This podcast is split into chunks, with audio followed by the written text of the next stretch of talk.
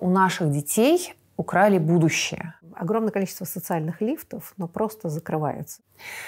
Языкам сейчас учить все равно мир будет открыт. Да. Уезжают учителя, сокращаются образовательные возможности. Самое героическое достижение – это, правда, дать путевку в жизнь своим детям. Анна Данилова беседует с известным издателем и благотворителем Ириной Прохоровой. Сейчас самый частый вопрос, который мы получаем от родителей, это вопрос о том, что у наших детей украли будущее. Вот одновременно уезжают учителя, сокращаются образовательные возможности вообще там, отказывают э, от участия в конференциях. То есть все вот находится в таком вот непонятном состоянии. Что вы думаете по этому поводу? Насколько будущее наших детей вот в этой точке сейчас сложно? Слушайте, я не буду бодриться в данном случае. Вообще, конечно, ситуация драматическая, если не считать трагическая. И именно э, очень драматическая для детей. Э, чудесных детей, которые, в общем, э, имели все шансы на какое-то э, прекрасное будущее в смысле открытое знанием, путешествием, овладевание разными профессиями. Сейчас мы видим, что, конечно, огромное количество социальных лифтов, но просто закрывается, причем непонятно насколько. И, и главнейшая проблема, что действительно исход интеллектуального слоя а большое количество из них, конечно, да, преподавали и в школах, в университетах, это и есть национальная трагедия на самом деле. Вот самая большая. А это не первый раз происходит в нашей стране, к сожалению, на протяжении последних ста лет. И это всегда оборачивается колоссальными проблемами, откатами назад и трагедиями. И э, вот да, перед родителями я вот да, думаю всегда и думаю о своих внуках, встает вопрос, э, и тем не менее, а как давать детям образование? А, и это ведь вопрос теперь не только качественного знания, в конце концов, ну, можно где-то найти какие-то кружки, еще что-то дома, там, как заниматься, читать. Чем, кстати, занимались очень многие родители в советское время. Когда мы говорим о великолепном образовании школьном, мы забываем, какое количество времени многие родители вкладывали в дополнительное образование своих детей. Либо вводили их в кружки, либо сами с ними много занимались. Это все остается с родителями. Но проблема, которую я вижу, а, и самая катастрофическая, а, это опять наступление идеологии на образование. А, э, нельзя сказать, что где-нибудь э, образование всегда автономно от политики, оно так или иначе привязано к общестратегическим задачам государства в любой стране. Но я сейчас говорю о вот кондовой идеологии, вполне себе в таком э, советском навязчивом стиле, который начинает пронизывать всю систему образования, воспитания, начиная теперь с детского сада. Для меня это самая большая трагедия. Потому что образование, а, которое с моей стороны а, прежде всего заключается для детей. Это расширение кругозора, умение мыслить, а, ориентироваться в потоке информации, что самое важное да, для любой будущей профессии. Искать какие-то для себя интересные стороны исследования и прочее. Подменяется идеей лояльности, причем опять понимаем в тоталитарном ключе. Мы видим, как в последнее время идет разворот к тому, что не нужны нам умные, нам нужны, так сказать, лояльные, то есть послушные. А, то есть детям опять начинают вбиваться какие-то идеологические а, нормы, непонятно кем созданные, насколько вообще эта система координат и этических, эстетических и политических жизнеспособна. А, и э, в этом смысле для родителей ведь это колоссальная дилемма, которую решали, между прочим, родители в советское время – с одной стороны, хочется, чтобы ребенок как-то ориентировался в мире, давать ему какую-то информацию. А с другой стороны, страх за ребенка, который придет в школу или в детский сад, скажет что-нибудь не то, и дальше начинаются скандалы, вызовы родителей, проработки, ну и вообще, может быть, даже и преследования. И это правда колоссальная трагедия, потому что младшее поколение оказывается под ударом. А, и э, в долгосрочной перспективе а, в общем, это и трагедия для самого государства, потому что сейчас мы видим, это вот такой, знаете, два параллельных а, течение, да, это не геометрия Лобачевского, они не пересекаются где-то в пространстве, а постоянно идут, значит, параллельно. С одной стороны, государство, каким бы оно ни было, а, оно э, всегда нуждается в высококвалифицированных специалистах. Ну вот сейчас мы видели, что премьер Мишустин, да, обеспокоенный тем, что айтишники уезжают, да, всячески призывает оставаться, всякие льготы предоставляет. Вот, пожалуйста, только оставайтесь. А, но предположим, предположим, это поколение интеллектуалов частично останется. Но э, для того, чтобы э, высококвалифицированные кадры айтишников были воспроизводимы, вообще требуется серьезное образование. Не индокринация, а вот это требуется знание, э, которое предполагает, опять же, умение критически мыслить, а, ставить нетрадиционные такие задачи, оригинально их решать. А это развитие. Да? А его вот в этом узком коридоре идеологии невозможно достичь. Поэтому получается, как всегда в таких системах, абсолютный дисбаланс между стратегическими задачами государства, да, борьба за умы, и, с другой стороны, вот штампа, да, штамповка а, послушных, некритически мыслящих людей. А, и мне кажется, что проблема э, такой системы в ее мифологизированном сознании. А, вот правда, да? Э, значит, с одной стороны, нечего тут умников разводить, мы их сейчас всех прогоним, а вот говорите то, что вам приказано и спущено сверху, а с другой стороны, подавайте нам Ляпкиных-Тяпкинов. Нам нужны вот такие, такие, такие-то, такие профессии, чтобы я не знаю, соревноваться и быть конкурентоспособным с остальным миром, который к нам сейчас враждебен.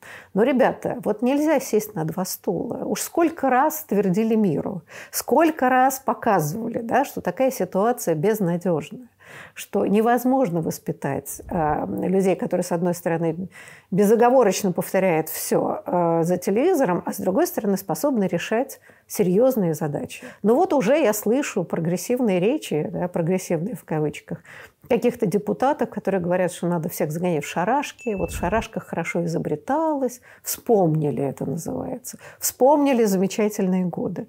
А объяснить таким людям, что шарашки погубили нашу науку, довольно сложно. Что да, блестящие ученые, которые состоялись либо до революции, либо в 20-е годы, когда еще мир был открыт, а, и талантливые люди могли выйти на поверхность. Они ездили за границу, а, да, они общались а, с учеными всех стран. Потом их загнали шарашки, во-первых, уничтожили большое количество людей, Остатки загнали в шарашки, они что-то там, наконец, изобрели, но они не оставили учеников, не оставили развитой школы. Э, да, и все, так сказать, это называется сгубить человеческий материал, вот просто, а, изничтожить поколение. И все, которое потом не, не принесло свои плоды. Да? Потом мы удивляемся, откуда идет отсталость. Мы сначала все уничтожаем, потом мы Спохватившись, опять приглашаем иностранных специалистов, кланяясь им. Опять все начинается снова, что они приезжают, они пытаются учить, э, э, рассказывают о новых направлениях в науке э, и так далее. Мы все начинаем сначала.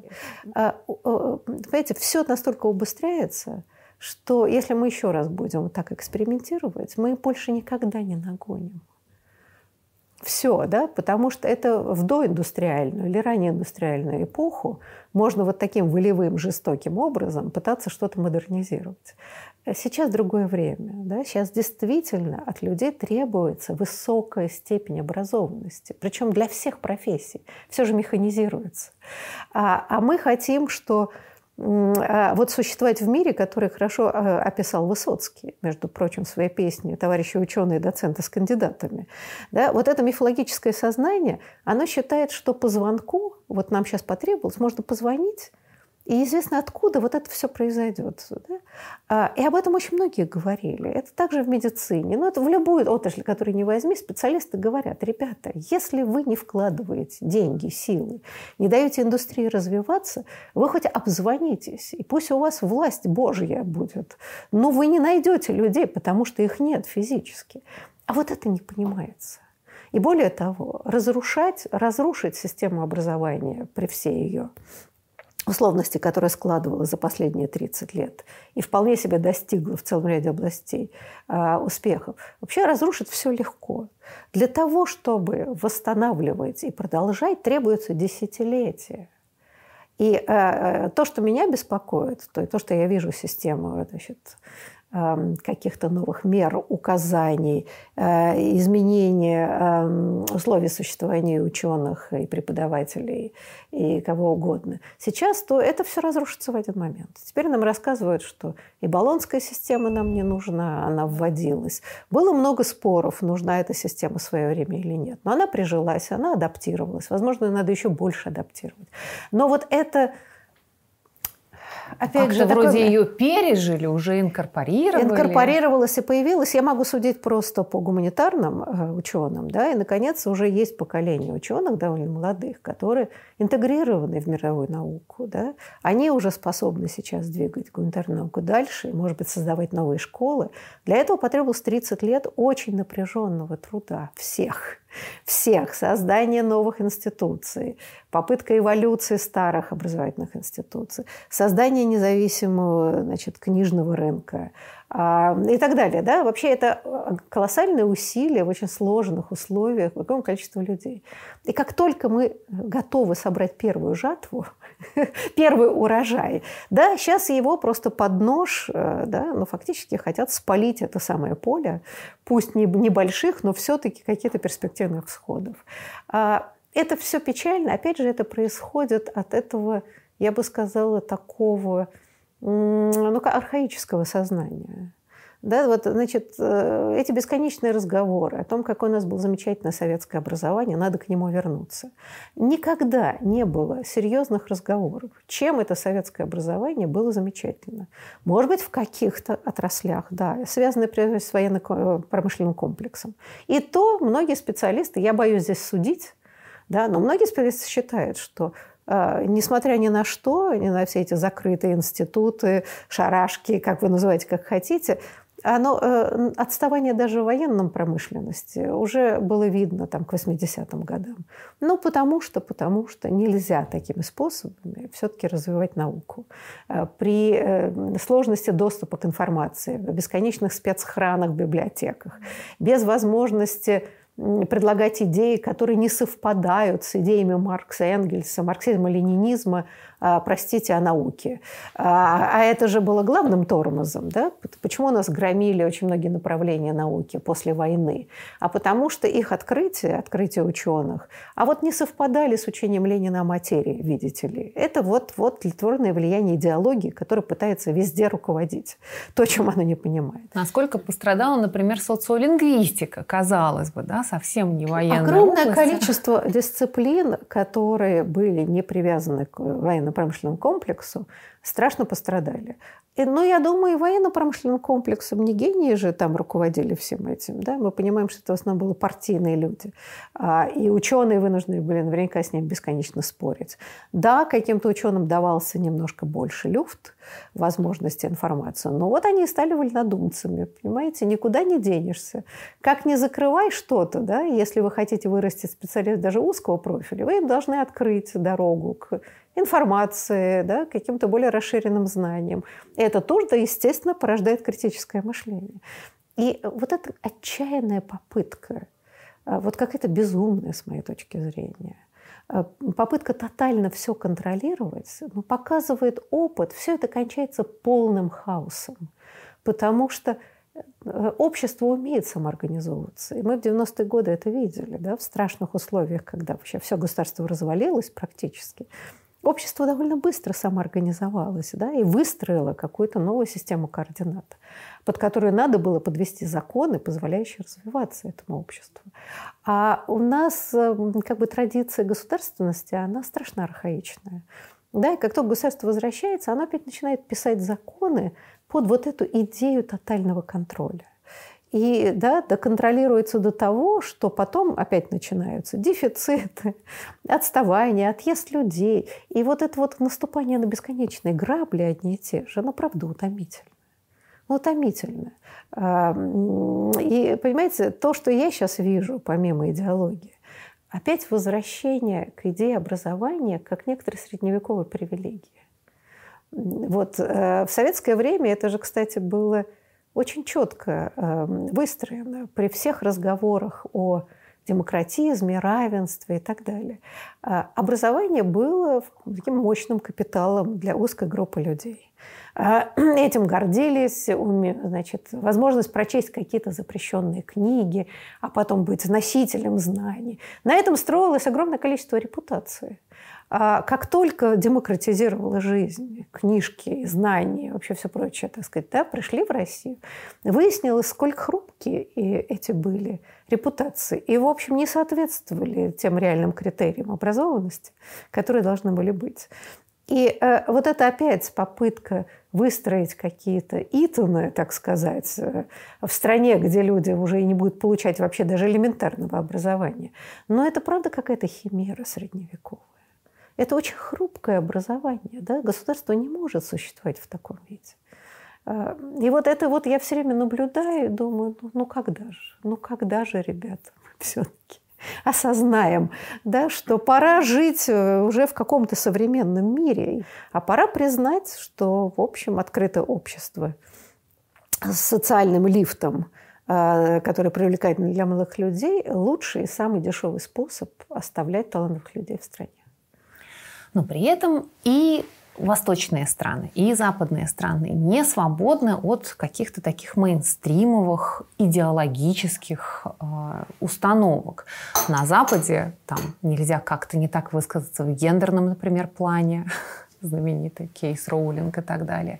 На Востоке тот же Китай – при жесткой идеологической Слушайте, ну, ситуации. Вот знаете, у нас вот как-то из, из огня в полыме. Значит, у нас здесь закрывается практически все. Мы видим, как да, действительно обрушивается прекрасные новые образовательные институции, увольняют людей, сворачивают программы. А, в общем, да, и мы тут же предъявляем какие-то немыслимые претензии другому миру. Значит, у нас здесь настолько все сложно, да, за это бороться. И мы говорим, нет у вас там рая, нету идеала. Но, ребят, это тоже, между прочим, оборотная сторона того же самого архаического сознания, который часто исповедует наши как бы культурная общественность. Нет, подавайте нам теперь, значит, ну вот общество, где нет никаких проблем. Но в любом обществе, самом продвинутом, есть свои проблемы. Есть даже много и благоглупости. Но давайте взвешивать на весах а, просто да, какие-то, ну, я не знаю, прагматические вещи. Где есть возможность для талантливого молодого человека больше состояться?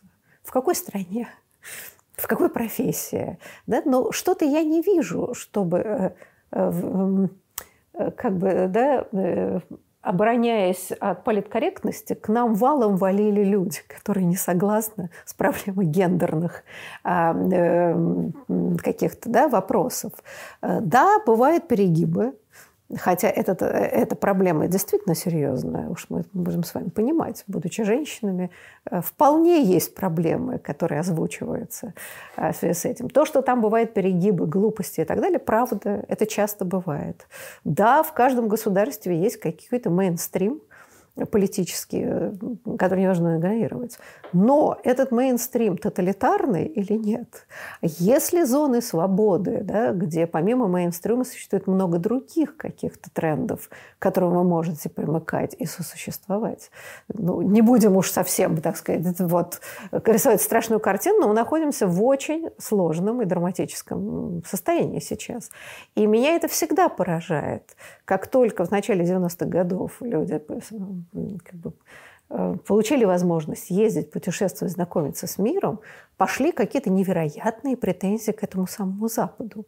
А Запад какой был, такой есть, он активно решает свои проблемы. Там очень много дискуссий, очень жарких там э, да, противоречия, бывает и столкновение политических сил, э, радикализация общества во многих. Да, это все есть, и это все там и обсуждается.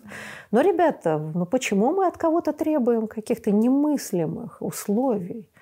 Да, вот откуда эта идея? Мы тут страдали, теперь давайте нам какой-то рай земной. А, мне кажется, это тоже происходит от какой-то внутренней нетерпимости.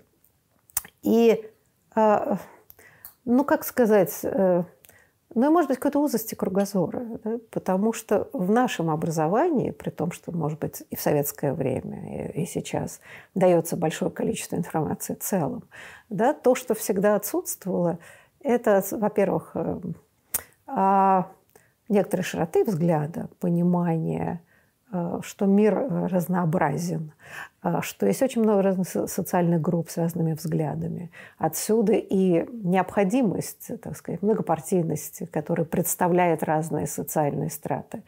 А, и в каком-то смысле гуманности и терпимости. У нас общество очень нетерпимое. Потому что если возникают какие-то споры, я уж не говорю про политику, а про что-то еще. Э, да, оппоненты друг друга сразу расчеловечивают, да, не сразу переходят на страшную агрессию. А в этом смысле мы вполне наследники тоталитарного сознания мы не даем возможности оппоненту обсуждать. Да? И вот два оппонента становятся и обливают сразу друг друга врагами народа.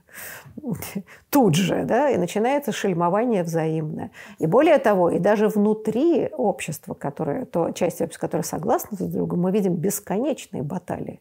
Это не дискуссии, которые необходимы, а это постоянное в Фейсбуке. Я отфрендил этого, я отфрендил того, потому что этот сказал что-то не то, что совпадает с моими мыслями. Как у вас в друзьях вот этот? Позор вам. Совершенно верно. А, и, э, конечно, везде есть водораздел, где человек не рукопожатный. Но вот этот разговор, потому что этот водораздел, он как-то все продвигается.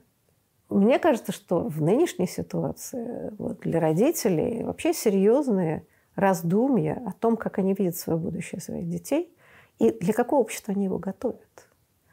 Вот они хотят, чтобы их дети все-таки были гуманные, терпимые, да, что э, они обладали не просто набором знаний, компетенций, а обладали каким-то вот такой эмпатией, да, какими-то очень важными этическими э, качествами. А, э, мне кажется, вот вопрос о воспитании – у нас редко ставятся. У нас до сих пор есть представление, что образование автоматически решает все проблемы. Что если вы прочли большое количество книг, у вас есть большой там, да, набор фактического материала, то вот уже и прекрасно. Но мы давно понимаем, что этого недостаточно что мы видим, какое количество монстров вполне могут произрастать, э, даже будучи образованными. Поэтому сочетание, а вот воспитание то, что называется воспитание чувств, воспитание каких-то важных э, нравственных категорий, а, это, это, мне кажется, самое главное. А, и, тут уж, извините, не, не моя епархия, но как, как с этим э, должна работать, например, церковь? Да, не только православная церковь, да, у нас все-таки много конфессий. Играет ли она какую-то, может, положительную роль в этой истории, предлагая детям да, какие-то другие принципы нравственные, или не может? Знаете, мы стоим на каком-то таком опасном перекрестке, где, где какой-то должен быть и нравственный выбор. И я думаю, что как раз этическая платформа и предопределяет саму систему знаний. Да, нет этого голого знания, да, а да, оно всегда на какой-то платформе основано, а, которая нам и модель будущего потом предоставляет. А, пока, пока я могу сочувствовать только родителям с маленькими детьми, потому что, потому что получается, что они должны в общем, как-то противостоять тому мейнстриму, крайне нездоровому мейнстриму, который складывается. То есть он пока в процессе сложения, может быть, он как-то не сформируется. Вот с одной стороны, не хочется, чтобы а, образов... чтобы воспитательный процесс осуществлялся над детьми в школе. У нас школа сейчас долго достаточно отделялась от воспитательного процесса. Мы перешли да, к образовательным услугам и всему вот этому. Мы утратили очень многие важные моменты как раз советской части воспитания, когда могут выставить из класса за плохое поведение. Коллеги-британцы часто говорят, в смысле? У вас за плохое поведение не оставляют там в классе убраться. То есть сейчас это стало невозможно. У нас нету никакого последствия, может быть, негативного Слушайте, поведения ну, я бы сказала следующее. То, что вы приводите, это как бы вы приводите воспитание в плане репрессивного. А я mm-hmm. говорила совершенно о другом. А, э, понимаете, то, что э, там, не знаю, 90-е, 2000-е годы учителя стали преподавать какие-то предметы, а, и исчезли все эти, я не знаю, политинформация, эндокринация, да, вот это все. По-моему, это была крайне позитивная история. Воспитание в школе, а, ну, в некотором смысле, это и воспитание каких-то принципов. А, но ведь учитель, когда видит класс, ну, мы понимаем, да, у детей много разных инстинктов. Да, и мне кажется, что как раз учитель, который протестует против буллинга, да, наоборот, защищает, объясняет детям помимо урока, объясняет, что травить беззащитных и слабых – это презренное дело, да, что это недостойно человека. Я имею и такие именно вещи. Да? То есть как бы школа должна бы, казалось бы, переводить какой-то гуманистический взгляд на мир. И пытаться... Ведь школа действительно ведь колоссальный опыт для детей. Это первый так сказать, опыта социализации. Как выстраиваются отношения в классе да, между учеником и учителем. Внутри это, да, насколько можно выстроить какой-то класс, который помогает друг другу, да, где люди дружат. Или наоборот, да, это страшный раздор, что там какая-то дедовщина внутри класса, бьют несчастных. А учителя, как правило, на это ведь внимание не обращают очень часто. Вот как раз мне казалось бы, что если говорить о воспитании школы, это не выгонять из класса за плохое поведение, а объяснять ученикам, как бы уважительно к ученикам относиться. А что пытались привить в школе. Да? Но сейчас у меня ощущение, что опять это иерархия э, учителя, как, я не знаю, бога-громовержца, э, и дети, которые, в общем, да, не считаются личностями, которых можно опять унижать давить э, и, значит, выгонять и прочее, оно торжествует. Сейчас и... вот только-только начали, мне кажется, последние несколько лет да. довольно много работать с э, противодействием буллингу, но не очень понятно, что сейчас станет со всеми этими программами. Ну, посмотрим, да, может быть, это и будет продолжаться. Но, понимаете, здесь проблема следующая, что если учителям дают отмашку на буллинг им самим над детьми, то бороться с буллингом в классе, да, внутри класса, будет довольно сложно. А, слушайте, но э, я как человек, прошедший советскую школу, а, я же хорошо помню это. Я не могу сказать, я училась в совсем неплохой школе, и у нас не было, слава богу, в классе никаких вот таких буллингов. Но попался, в принципе, хороший класс. Бывает такое, да, когда в классе отсутствует один-два каких-нибудь таких противных ребят, которые да, весь класс переворошат, устроят какие-то интриги. Более-менее. И тем не менее я хорошо помню отношение учителей к детям. Очень редко мы встречали учителя, который уваж... просто уважительно к нам относился. А дети это хорошо чувствуют. И таких учителей, как правило, дети учатся с удовольствием. Это не значит, что он позволяет всем все на свете делать. Не в этом дело. А дело в том, что когда не унижают учеников, а я помню, сколько раз нас унижали. И это, это было нормой, это считалось нормой. А в младших классах а, еще и линейка по рукам били, это тоже было в порядке вещей. И даже и не особенно дети жаловались, потому что это такие остатки сталинской школы, где вообще, так сказать, можно было распустить руки по отношению к ученику.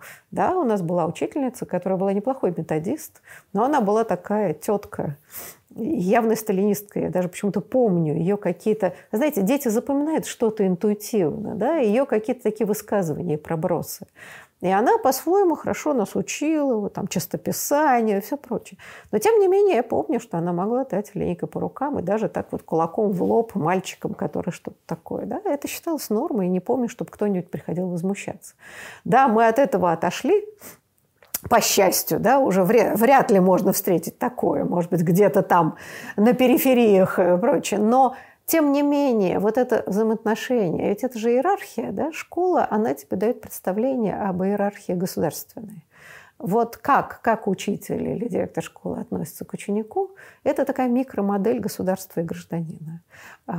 И если эта модель э, значит, учителя, который может себе позволить любое, да, или наоборот, ученик, который может стучать на учителя, а это оборотная сторона бесправия, и, так сказать, таким образом манипулировать на основе идеологии, вот это будет, конечно, катастрофа, потому что, потому что никакого тогда образования нормального в такой ситуации получить невозможно.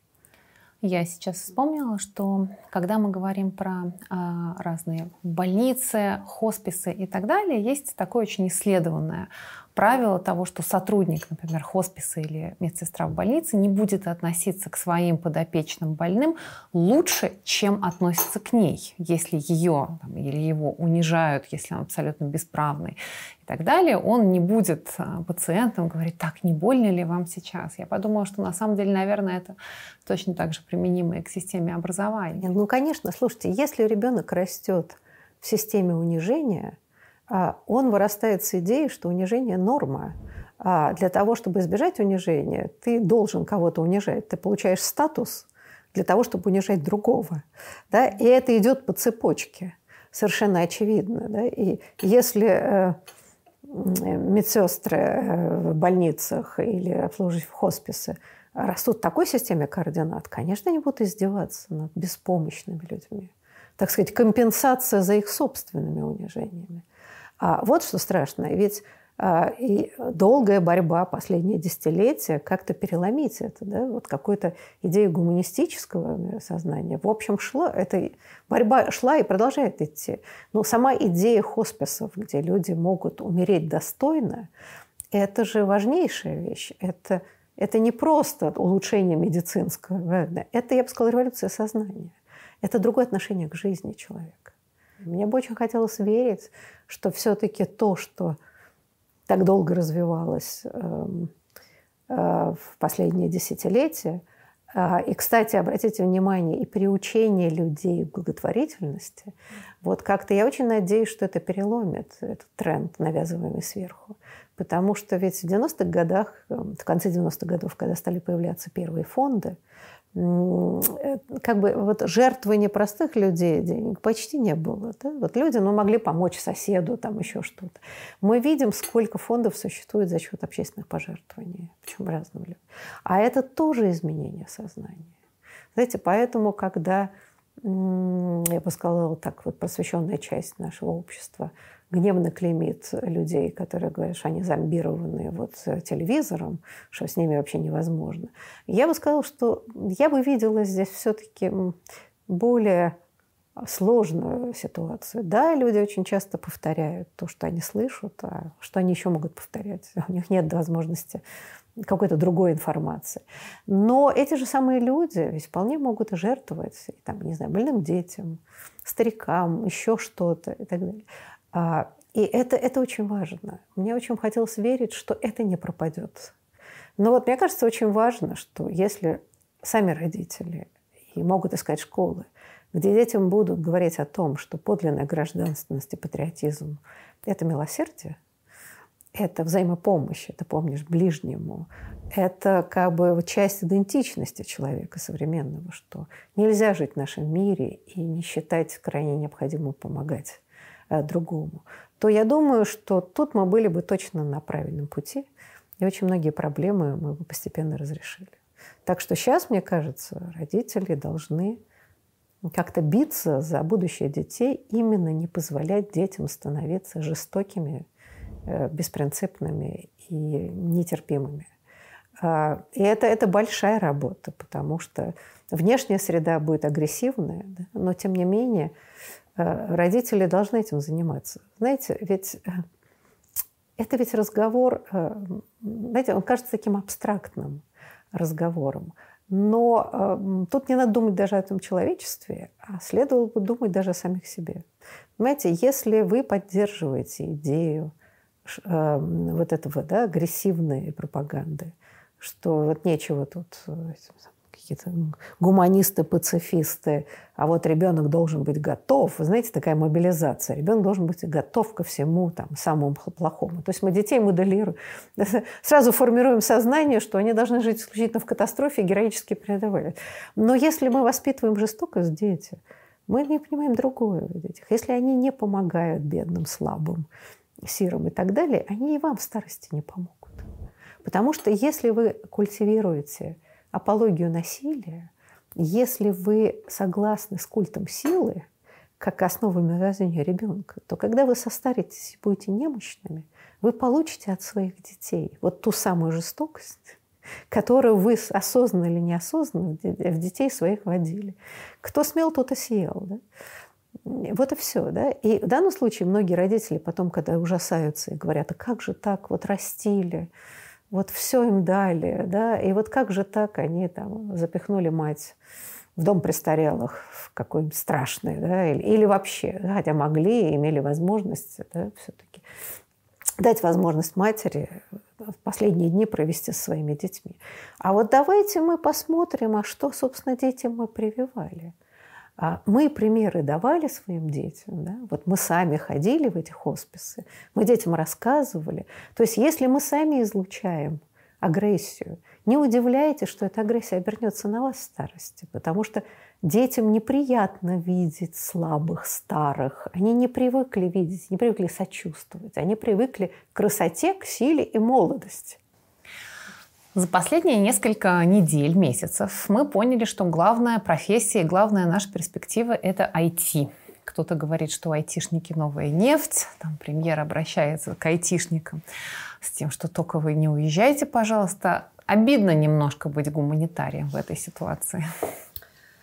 Слушайте, ну, э, да, IT, конечно, это одна из важнейших профессий сейчас, но в общем, даже не медицина, а вот именно IT. Вы знаете, ну, я бы сказала, в тоталитарных государствах э, и авторитарных государствах э, статус гуманитария очень низкий. А, и понятно почему, потому что не понимают значимость этой профессии. А, это интересно, но потому что милитаризированное общество, оно живет э, таким, я бы сказала, упрощенным прагматизмом. А, вот опять тут недавно прочла, кто-то там говорил, что надо дальше наше образование там, менять, а, чтобы вот можно было бы результаты его там пощупать, понюхать, увидеть и так далее. А это вот такое представление, ну правда, ну сегодня картошку посеяли, завтра мы ее выкопали. То, что гуманитарии создают уровень образования, и вообще некоторый культурный уровень в обществе, это очень часто людям непонятно. А она говорит, ну чего вы там, э, да, я помню, помню смешные разговоры, очень показательные моих э, школьных некоторых друзей, когда я поступила на филфак, они говорили, ну а зачем, зачем эти филологи вообще нужны? Ну, я там объясняла, вот как-то пыталась, чем мы занимаемся. А зачем, она говорит, вообще это нужно все? Ну, я вот возьму сама книжку и прочту, например, художественную литературу. В этом мне зачем нужны? Да? На что я говорила, ну вот, между прочим, там предисловие, например, да, читаешь, ну читай. Ну, кто это написал? А сама художественная литература, кто ее оценивает, кто как-то встраивает ее в какой-то контекст. А, ну, и как-то долго я пыталась ей объяснить, и даже некоторую важность подумать про все. Я говорю, ну вот учителя, например, там, по литературе и все прочее, они же тоже филологи. И согласись, что если хороший учитель, да, это любовь к литературе он прививает. А почему прививает? Ну, потому что он много знает, он может какие-то вещи объяснить, почему, собственно, этот текст прекрасен, почему нет. Но как-то долгий у нас беседа. Ну вот эта идея, зачем вы нам нужны, мы и сами все можем, да, и сами прочтем книжку, если нам нужно. Это вообще-то показательный момент. Да, потому что гуманитарные профессии, их видят только что там распространение вольнодумства. А то, что уровень самих айтишников во многом зависит от уровня гуманитарного знания, это почему-то не очевидно. А, знаете, потому что это такие профессии настолько тонко привязаны к обществу, но они не всегда видны, а, что, правда, иногда очень трудно объяснять почему мы столь важны. А, и кажется, ну вы занимаетесь такими какими-то абстрактными вещами, никому не нужными и все прочее. Ну, во-первых, это сохранение памяти. Да, это как раз накопление э, человеческого опыта и капитала. И если вы изучаете дальние эпохи, вы таким образом это знание актуализируете, вы увеличиваете традицию, на которую все опираются, да, и это историческое знание всегда очень важно, как для государства, так и для людей. Потому что если этим не заниматься, то традиция это, собственно, и, да, и где она, и тонкая. А с другой стороны, знаете, актуализация многих, казалось бы, самых экзотических дисциплин бывает совершенно внезапно. Хочу напомнить, это не из нашей истории, а когда было вот страшное 11 сентября – значит, террористическая атака в Америке, а вдруг выяснилось, когда все ахнули, что специалистов а по Ближнему Востоку, вообще по истории, да, вот, модернизация этих обществ, их раз-два и обчелся. И все, кто были там, да, оказались на вес золота, потому что они оказались экспертами, которые много лет занимались какой-то вообще маргинальной областью знания, там чего-то, какие-то эти там, да, ближневосточные, это какая-то история. это все нужно, да. Да, совершенно верно. А вот оказалось нужно, да, и вдруг оказалось, что вот эти тихие ученые, а, там, которые словари, значит, да, там английское какое-нибудь, там персидское или все прочее. Ну вот, казалось бы, эти, да, доходяги-ханурики, они вдруг востребовались полной силы. Поэтому чем больше людей занимаются, казалось бы, самыми отвлеченными знаниями, тем больше шансов, что в момент да, каких-то важных принятий э, политических решений, вдруг эти специалисты могут востребоваться. А, не говоря уже о том, что, правда, гуманитарное знание питает собой все остальные знания. Недаром в Японии куда бы ни поступил студент, в какой вуз не поступил, там первые два года да, там преподаются гуманитарные знания, потому что они дают, э, развивают воображение, да, критическое, нестандартное мышление, они потом помогают любой профессии, да, ставят задачи, их решать. А, и да, это, это не панацея от всех проблем, но тем не менее гуманитарное знание – важнейшая составляющая любого другого знания. Почему многие опытные люди в образовании говорят, что в школах должно быть очень много гуманитарных дисциплин? Да, потому что какие-то более специальные, технические, их можно позже даже вводить. Но вот это развитие ребенка, да, его воображение, понимание, а, чувство языка да, и прочие вещи, да, это требует гуманитарное образование. Вот я не очень понимаю, как будут оценивать гуманитарные знания на весах, пощупать, понюхать, потрогать, я не знаю, да, предъявить. А, вот это правда, этот утилитаризм, э, это, это проявление жутко низкого образовательного уровня людей, которые пытаются сейчас э, нашем образовании, так сказать, провести... Какие у вас KPI у вас гуманитариев? Ага. Совершенно верно, да. Просто, опять же, по... но честно вам скажу, что бюрократизация гуманитарного знания идет по всему миру. Угу. И это очень тревожная ситуация, об этом много пишется эм, во всем мире, особенно, ну, я больше знакома с западными странами. Так ведь и на Западе же гуманитарию довольно непросто найти работу. Нет, это, это не слушайте, айтишник. ну, знаете, ну хорошо, будет в какой-то момент перепроизводство айтишников, им трудно тоже будет найти. Ну, трудно найти профессию. Ну, знаете, любимые профессии всегда, как правило, связаны всегда со сложностями. Что тут говорить? А, не в этом дело. А дело в том, что а, бюрократизация гуманитарного знания – вещь печальная. А, но прекрасно знаем мы времена, когда никакого требования KPI вообще не было.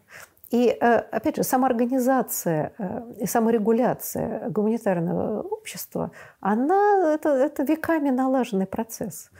Знаете, не нужно никакие списки цитируемости, чтобы ученые знали, какие журналы ведущие, а какие нет – это всегда известно в профессиональном мире, безошибочно. А, да, кто ведущий ученый, какие у него идеи, да, это тоже известно. Тут вот эти замеры бюрократические, они совершенно не нужны. Э, другое дело, что э, понятно, да, что знаний становится много, большое количество людей втянуто в это. Да, э, новые технологии позволяют оцифровывать и эти знания да, эм, аккумулировать, что очень важно, что в принципе позволяет гуманитарию, ну, открывает перед ним колоссальную. Это, представляете, сколько времени надо было провести на поиске книг, да, каких-то текстов. Это огромная работа эм, мощная. Сейчас это может делаться легко, потому что есть централизованные такие мощные центры, а, да, вы можете правильно набирая, там, собирать. Это очень продвигает дальше знания. Все прекрасно. Но оборотная сторона – это попытка вот как-то бюрократизировать эту область, значит, посчитать, замерить и прочее. Вообще гуманитарию всегда тяжело. Это, это понятно. Но нынешняя ситуация, конечно, создает еще больше количество проблем и как из них выходить, э, вот это вопрос, который требует, наверное, действительно серьезных обсуждений. Сейчас ученые в России остались в ситу... оказались в ситуации сильнейшей изоляции. А многим даже русским ученым за рубежом сейчас отказывают в участии в конференциях. Там преподаватели языков остались без огромного количества инструментов для преподавания, начиная с там, всеми обсуждаемого Netflix, заканчивая а, кембриджскими экзаменами. Что вы думаете вот по поводу этой ситуации в мировом процессе? Ох, Вас кстати, затронуло? Вы знаете, ну, пока на сегодняшний момент меня не затронуло, ну, потому что пока я не видела, чтобы кто-то из иностранных коллег отказывался писать нам статьи в журнал. А затронуло в том смысле, что ряд издательств написали письма, где они написали, что они временно приостанавливают сотрудничество, то есть мы не можем покупать права на книги, на переводы, не можем предлагать свои. Однако это не все, да, часть какие-то. А, ну, тут трудно. А, ну, конечно, многие коллеги возмущаются и говорят, что действительно это несправедливо, что, в общем, мы здесь ни при чем, а, что, в общем, так сказать, разрывать отношения с учеными – это вообще неправильно и прочее. я отчасти с ним согласна, но я и понимаю эмоциональный нынешний климат. А, в такой трагедии ну, трудно оставаться, так сказать, да, в состоянии холодного разума которые говорят о справедливости и несправедливости. Я полагаю, что все-таки, возможно, это временно, что уже сейчас раздаются голоса многих людей, что наука – это все-таки интернационально, что те ученые, которые как-то да, не демонстрируют недостойное поведение, а, не должны быть подвергнуты астракизму, что это неправильно что это, от этого пострадает, в общем, мировая наука, если мы хороших ученых будем просто изолировать. А, это, я думаю, как-то устаканится со временем все-таки. Да, в нынешний момент мы просто в состоянии все аффекта.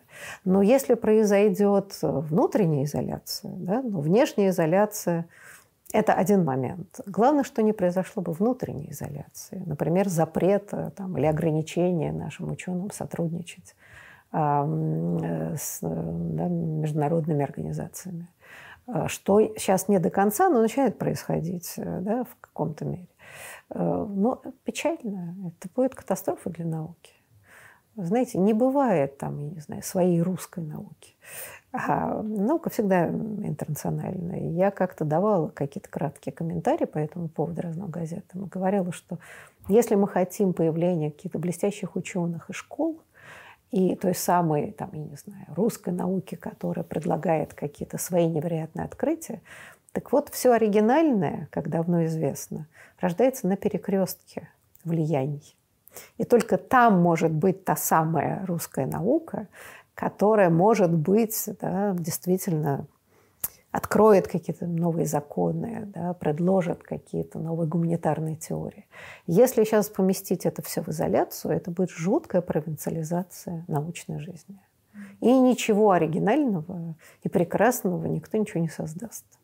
Это уже известно, да, неоднократно было подтверждено. Поэтому очень бы хотелось, чтобы этой изоляции не произошло ни изнутри, ни извне. Это, кстати, понятно, например, в ситуации спорта. Никто не запрещает нашим, скажем, русским теннисистам жить э, в Монако, тренироваться там с зарубежными тренерами, никаких нет вопросов. Ну да, но слушайте, да, вот такие эпохи порождают безумие, истерию да, со всех сторон. И этим тоже опасна и страшна ситуация. А, но хорошо, предположим, Сейчас как бы мир ополчился на Россию, да, принимаются санкции, и все норовят как бы эти санкции в каждой своей области тоже вести. Я очень надеюсь, что какие-то вещи просто, да, именно в связи с наукой, культурой прекратятся. Но сейчас, мне кажется, самое главное, чтобы изнутри не были ответные контрсанкции, запрета нашим ученым, спортсменам, авторов. Да, именно. И вообще пытаться как бы сохранить эти связи, которые долго и мучительно налаживались. Да? Мне бы казалось, что это было чрезвычайно важно.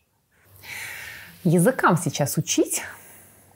Слушайте, ну какой вопрос? Конечно, учить. Очень распространенный сейчас вопрос у родителей. Типа, у нас же, так сказать, без пяти минут полная изоляция, а учить ли сейчас вообще чему-то? Знаете, вот когда я э, училась, такая была спецшкола английская, да, много было всяких таких специальных школ по разным языкам. Э, и, кстати, открыли, э, по-моему, в конце 50-х, начало 60-х годов, когда выяснилось, что вот эта долгая изоляция привела к тому, что просто у нас нет специалистов. У нас языки не знают люди совсем.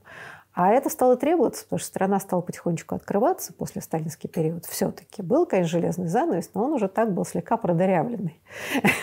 И э, специалисты требовались.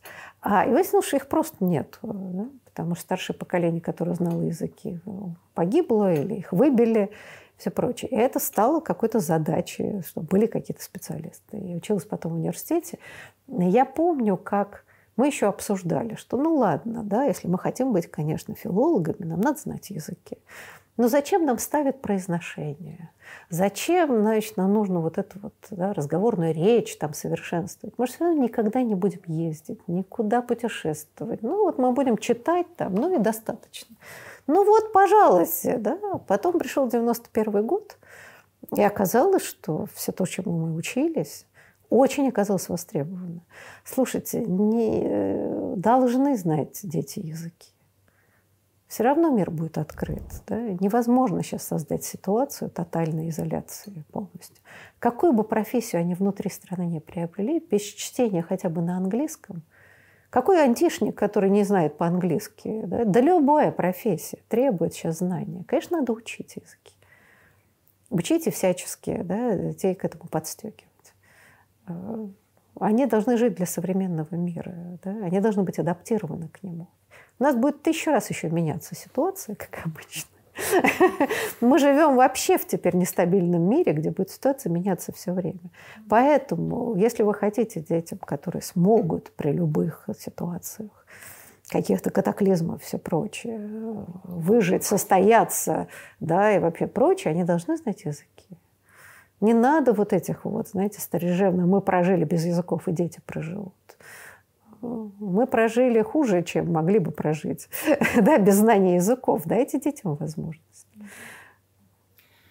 Очень часто от самых разных людей, самого разного образования я слышу а, такое утверждение, что, так сказать, девочкам образование это вот на втором месте, им главное замуж выйти. Ну, главное, да. чтобы счастливые... Понеслось, понеслось. Да. Это давно, это, много, и это часто даже от очень образованных людей. Это можно встретить, ну, и вот эти все сентенции, типа там мальчику важнее больше зарплаты, потому что он кормилец семьи, девочке это все не важно. Я в такие моменты всегда рассказываю про то, что я осталась вдовой в 31 год с ребенком, и без своего хорошего образования, хорошей работы, уверенно стоя на двух ногах, я едва вынесла эту ситуацию морально, но просто я могла в любом случае прокормить детей и так далее. Слушайте, это правильная аргументация, да, в любом случае.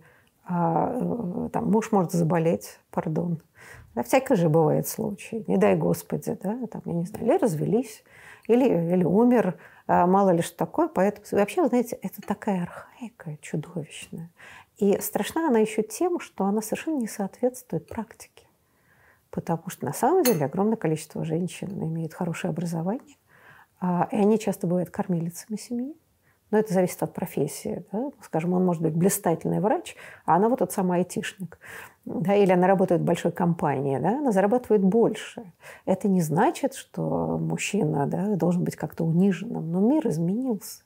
И более того, в такой ситуации наша страна уже живет сто лет начиная с революции. И эти разговоры бесконечные, и такое идущие, знаете, из крепостническо-крестьянской психологии, но они уже просто недопустимы. И они приводят только к тому, что вы создаете своим детям, и мальчикам, и девочкам, большое количество несчастья и дискомфорта. И когда говорят, почему у нас так много разводов, но ровно потому, что вот это да, архаическое сознание – вы внушаете мальчикам и девочек, а что потом получается? Мужчина вдруг понимает, что он не может содержать семью, а он объективно не может. Так мир выстроен. Во всем мире сейчас так. Очень узкая прослойка людей может себе позволить, да, что муж кормилец, если он там крупный да, бизнесмен какой-то или имеет какое-то наследство, чтобы жена, например, могла не работать. 99% людей на Земле вынуждены работать и тот, и другой. Да? Таким образом, вы создаете конфликт внутри семьи, потому что жена работает, чуть не меньше иногда получает, но всегда считается, что ее труд, когда она работает, он вроде как не обязательный. А она еще должна быть хозяйство, дети и так далее. Все это заканчивается катастрофой. Потому что когда там смеются над этим проблемами гендера, то они ровно об этом. Они ровно об этом. Обязательства мужа и жены друг перед другом. Э, партнерские отношения, да, где оба работают, они как-то делят эти обязанности домашние. И это никак не унижает мужчину или женщину, не делает ее менее женственной, а его менее мужественной. Просто вопрос, который у нас никогда не обсуждается, а это такой да, кризис традиционной мужественности. На чем держится самоуважение мужчины в современном мире? А вот это очень важный вопрос. Мы всегда говорим о женщинах, прежде всего, об их проблемах. Но они проистекают очень часто от этого кризиса мужественности. Потому что если мужчина по профессии не воин, вот если он солдат, ну это вроде как понятно, да, или спасатель. Ну вот, так сказать, да, человек, профессия которого связана с такими традиционными представлениями о, мужчине. И хотя и все равно, даже если он спасатель и воин, он не может содержать семью. Сто процентов. Жена все равно работает. Так вот, в этой ситуации – мужчины и женщины, вот их распределение, да, этих ролей. Что значит быть женщиной, значит быть мужчиной, у нас настолько сбитое и непонятно. И отсюда проистекает вот все конфликты в семье, происходит вот от этого. Мужчина чувствует себя униженным, что он уже больше не кормилец. Но он все равно требует доминирования, чтобы его уважали. Жена его не уважает, потому что он не приносит в дом денег, она его оскорбляет. А дальше начинается масса неприятных вещей. Это да, трение скандалы, это часто насилие домашнее, э, которое я никак не оправдываю ни под каким предлогом, но оно часто оттуда идет. Да? Совершенное непонимание, истеризм женщин, агрессия их по отношению к мужчинам тоже. А, и это огромная проблема, которая никак у нас не решается. Нам преподносит эту какую-то сладостную картинку XVIII века – где, значит, женщина сидит с детишками. Хотя из исследований историков выясняется, что начиная с XVIII века у российских женщин, независимо от сословия, у них были равные права, например, ведение бизнеса. Да. Да, о чем книжки прекрасные, которые мы отчасти издали, Галина Ульянова про женщин-предпринимательниц. Выясняется, и там не было все так просто и так однозначно. Поэтому, да, пора нам избавляться от большого количества порочной мифологии. И многие вещи, наверное, будут как-то решаться э, более правильным путем. А, вы поступали на филологический факультет МГУ фактически в самое непоступаемое время. Очень сложно это было сделать. Сложно, Помните свое да. поступление? Ой, вы знаете, я до сих пор с ужасом его помню. У меня была апелляция – потому что да, был очень большой конкурс. И, значит, как бы, да, мне сначала поставили хорошую оценку, потом ее снизили. Я шла на апелляцию, добивалась. А, в общем, это был такой надрыв. И, когда и повысили поступ... в результате? Да, да, но потому что там была совершенно необоснованная история. И я ходила вместе с папой, значит, к апелляции, смотрели к декану. В общем, ну, в общем, это был ужас, я помню. Я потом после этого, по-моему, полгода болел, бесконечно простужалась, хотя я вообще никогда почти не простужаюсь. Это просто была сорванность такая. Вот. Но я так хотела поступить на филфак, Почему? я счастлива. Но мне очень это нравилось. Мне нравилось. Вот, и хотелось. Правда, я как-то долгое время решала, пойти ли мне в медицинский или пойти на филфак. Ну, что тоже объяснимо да? в каком-то смысле. У вас у всех женщин, и у мамы, и у вас, и ваша дочь тоже в интервью рассказывала о том, что хорошо было бы, если бы она была врачом. Ну, ну да, мама как-то моя побоялась, э, потому что она сказала, боялась, что она анатомку не пройдет. На что бабушка говорила, что привыкает, привыкает. Нет, она побоялась. Э, да, вот дочка тоже как сожалеет. Ну, вот почему-то она решила идти. В другом она ходила на откры... неоткрытых дверей, бывает. Вот. А я колебалась. То есть я не, не жалею, что я пошла на филфак как-то, в общем, я вполне состоялась в профессии. Но всегда думаешь, что интересно, а вот каким я врачом была бы? Мне почему-то казалось, что я была бы хорошим врачом. Потому что, когда я прихожу в какую-нибудь больницу, я помню самый печальный период нашей жизни, когда мама полгода была в больнице, ну, понимаем, что мы все ухаживали, да и сейчас большинство да, ухаживают за больными. А, вот. И при всем ужасе всей вот этой ситуации, ой, способа существования наших больниц, знаете, я все равно, когда я приходила туда, я почему-то чувствовала, что вот сейчас бы надела белый халат – я была бы здесь вот как-то на месте, да, то есть я себя чувствовала, что в принципе это мое. Вот я бы сейчас ходила на обходы, я бы смотрела больных, и думаю, ну как жалко, что это та профессия, которую нельзя освоить как вторую, да. Это не то. Тут никакие повышения квалификации не помогут. В принципе, интересно было бы. Если бы, как бы, да, вот говорят, что вот если бы вернулись бы назад, то вы, вы пошли бы туда же. Вот я не знаю, да, если бы знать, как дальше это сложилось. Тут-то я уже все понимаю про себя. Может быть, было бы интересно попробовать с медициной, а что бы там у меня сложилось, как? Была бы я практикующим врачом? Или я пошла бы там, да, в научно-исследовательский институт? Не знаю, но остается только гадать. Что такое было защищать диссертацию по Толкину в то время? А, нет, диссертацию по Толкину не защищала, я защищала диплом. Мне не разрешили защищать диссертацию по Толкину. А, да и, и защита диплома сопровождалась некоторыми проблемами. Но Толкин тогда еще был почти неизвестен в Советском Союзе. Был переведен только «Хоббит», да, его первая книга. А, и она была и то, там, сказать, можно было читать в библиотеке. Там был мизерный тираж, и, значит, ну, и мне страшно было интересно да, его читать. Я была совершенно поражена и писала диплом. А, ну и, в общем, при защите диплома ко мне возник целый ряд вопросов со стороны заведующей кафедры, когда мы была из старых времен, таких сталинских, которая, во-первых, сказала, почему вы за такую странную тему взяли, а не писателей коммунистов английских. Это к вопросу об идеологии.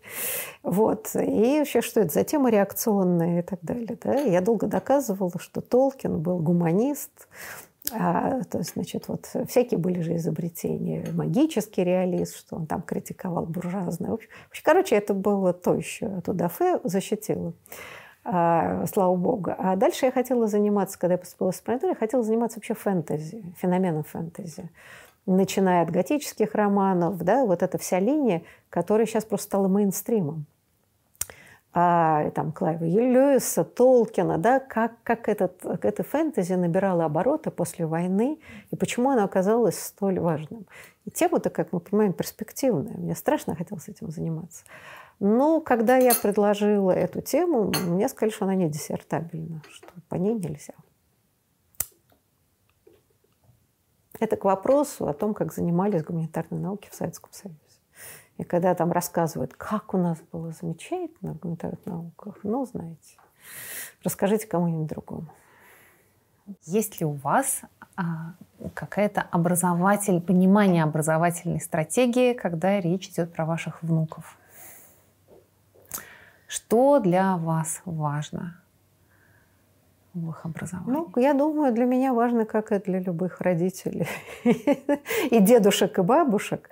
Ну, это, конечно, получение хорошего, качественного образования, современного образования, которое позволяет потом детям совершенствовать его. Но, знаете, в наше же время Невозможно же получить хорошее образование раз и навсегда, как это было в советское время.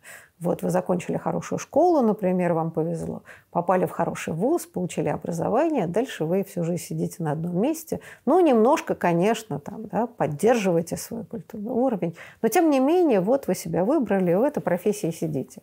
Люди, которые радикально меняли профессии, это были единицы, и на них смотрели очень странно. И вообще, если люди меняли часто место работы, это было всегда отрицательно. Их называли летуны. Летуны, да? То есть идея мобильности вообще пресекалась как э, не то что легитимная, да, это было как бы отрицательная характеристика для человека. Но все-таки, когда мы попали в открытый мир, стало очевидно, что современный человек, во-первых, должен все время совершенствоваться, да, добирать какие-то квалификации, компетенции, потому что мир очень быстро меняется. Да, и даже если вы айтишник, простите, вы все время должны следить, потому что это, эта область меняется так быстро, что люди, которые 10 лет назад что-то там закончили, они уже чувствуют, что у них знаний не хватает, надо заново учиться всему.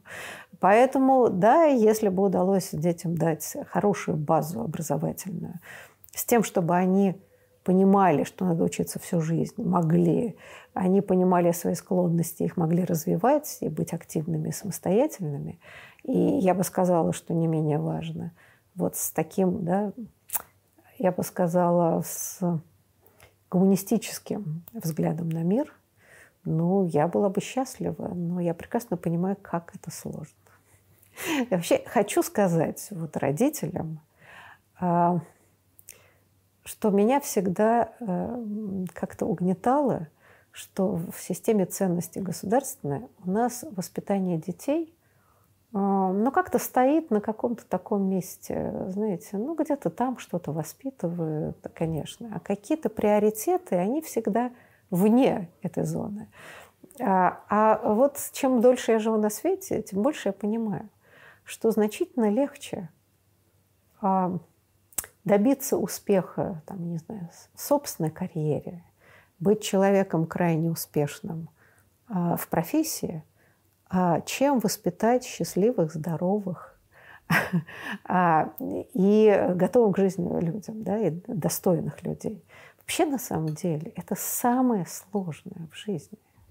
Ничего сложнее, вот правды нет. Поэтому мне кажется, что э, э, родители как бы должны понимать, что это на самом деле вот это, вот это героическое. Самое героическое достижение – это, правда, дать путевку в жизнь своим детям, а, чтобы они были экипированы по жизни, да, что не только образование, они что-то понимали в жизни, что они не попали бы в какое-то страшное где-то, да, чтобы какие-то, не знаю, избежать многих неприятностей, страшных людей, которые могут оказать на их влияние, да, выжить в этой жизни, сохранив достоинство, представление о чести и так далее. Просто на самом деле это почти неподъемная задача, если так вдуматься. А у нас кажется, ну потому что родили, там что-то воспитали, ну и так далее. Так вот, мне кажется, что во многом, если бы мы приняли эту точку зрения, что это самое достойное – самая важная и самая сложная задача в нашей жизни, может быть, мы бы что-то сдвинули в нашем образовании потому что, и воспитании, потому что бы понимали, что это первоочередная задача. Это главная правда в жизни каждого человека и, соответственно, и государства. Чем более люди будут образованные, милосердные и достойные, да, тем, тем, тем больше шанс, что мы что-то сможем изменить в государстве целиком. А, да, потому что эти люди уже, у них будет другой порог терпения, представления о чем-то. Да. А как это можно сделать? Ну, это все идет из семьи. Да? И качество школы в каком-то смысле определяют родители, что они хотят для своих детей, правда? Потому что ведь до сих пор в школах, например, родительский комитет имеет большие полномочия. Да как родители эти полномочия используют? И, к сожалению, очень часто они им пользуются – не, не в пользу своих детей. А Я постоянно слышу довольно регулярно от коллег молодых, которые выходят преподавать английский, mm-hmm. что вот мы начали преподавать правильно чтение по фониксам, как во всем мире. Mm-hmm. Собирается, значит, родительское собрание. В смысле? А где наш алфавит? А почему не с алфавита вы начали? Есть... Ну, вот правильно, да, вот это и проблема, да, это же проблема э, родителей, которые свои ценности детям передают. Так вот, родителям хорошо бы задуматься – вот, собственно, во-первых, а, образ ребенка, чтобы он был счастлив и так далее. Это с чем связано? С какими там, не знаю, ценностями, представлениями и так далее. Если вы хотите, чтобы ваш ребенок хорошо говорил по-английски, может, вы не будете диктовать профессионалу, как учить их этому английскому. Да? А наоборот, будете бороться за то, чтобы были качественные учителя, которые детям дают действительно какую-то широту знания, понимания и так далее. Просто это очень ответственное дело, и правда, и правда. А, тут, как женщины, мы можем с вами говорить, что уже родить ребенка – это огромный подвиг, а не то, чтобы это природой заложено, подумаешь, вы там бабы рожаете. Это уже первое отношение да, к человеку и все прочее. Да, да, и помирать – это тоже естественно, однако никто не хочет. Да, это, с одной стороны, и уважение к тому, что к самой рождению жизни, да, с какими сложностями и проблемами это связано. И потом, как детей уберегать от, так сказать, изъянов мира, а с другой стороны их подготовить, чтобы они сопротивлялись этому. И правда дать им достойное существование. Правда, ничего сложнее и почетнее в этом мире нет. Вот давайте к этому относиться и, И когда мы говорим о счастье наших детей, давайте это проецировать как-то. Как мы это видим, это счастье. А, как правило, детям всегда желают лучшего, чем самим себе. Так вы своими действиями, вы создаете им фундамент счастья или нет? И это, это, понимаете, это разговор, это же и вопрос к самому себе. Я вовсе здесь не моралист. Я не знаю до конца. Я каждый раз себе это задаю. Все ли я дала своей дочери? Смогла ли ей помочь? Да? Сможет ли она? Что я могу дать внукам? Насколько я совершала какие-то ошибки, когда воспитывала дочь? Могу ли это избежать по отношению к внукам и так далее? Это ведь очень всегда сложный процесс. А, если мы хотим быть авторитетом для наших детей, мы сами должны учиться всю жизнь. Мы должны пересматривать. Наверное, мы совершали много ошибок по юности. А кто их не совершает? Кто, не совершает? кто их не совершает? Да? Но настаивать на том, что я знаю лучше, потому что я прожила дольше, э, это требует всегда подтверждения. И, кстати, хочу заметить, что как раз в современном мире дети же более независимые. У них больше информации, да? и они предъявляют неосознанно куда больше требований старшим.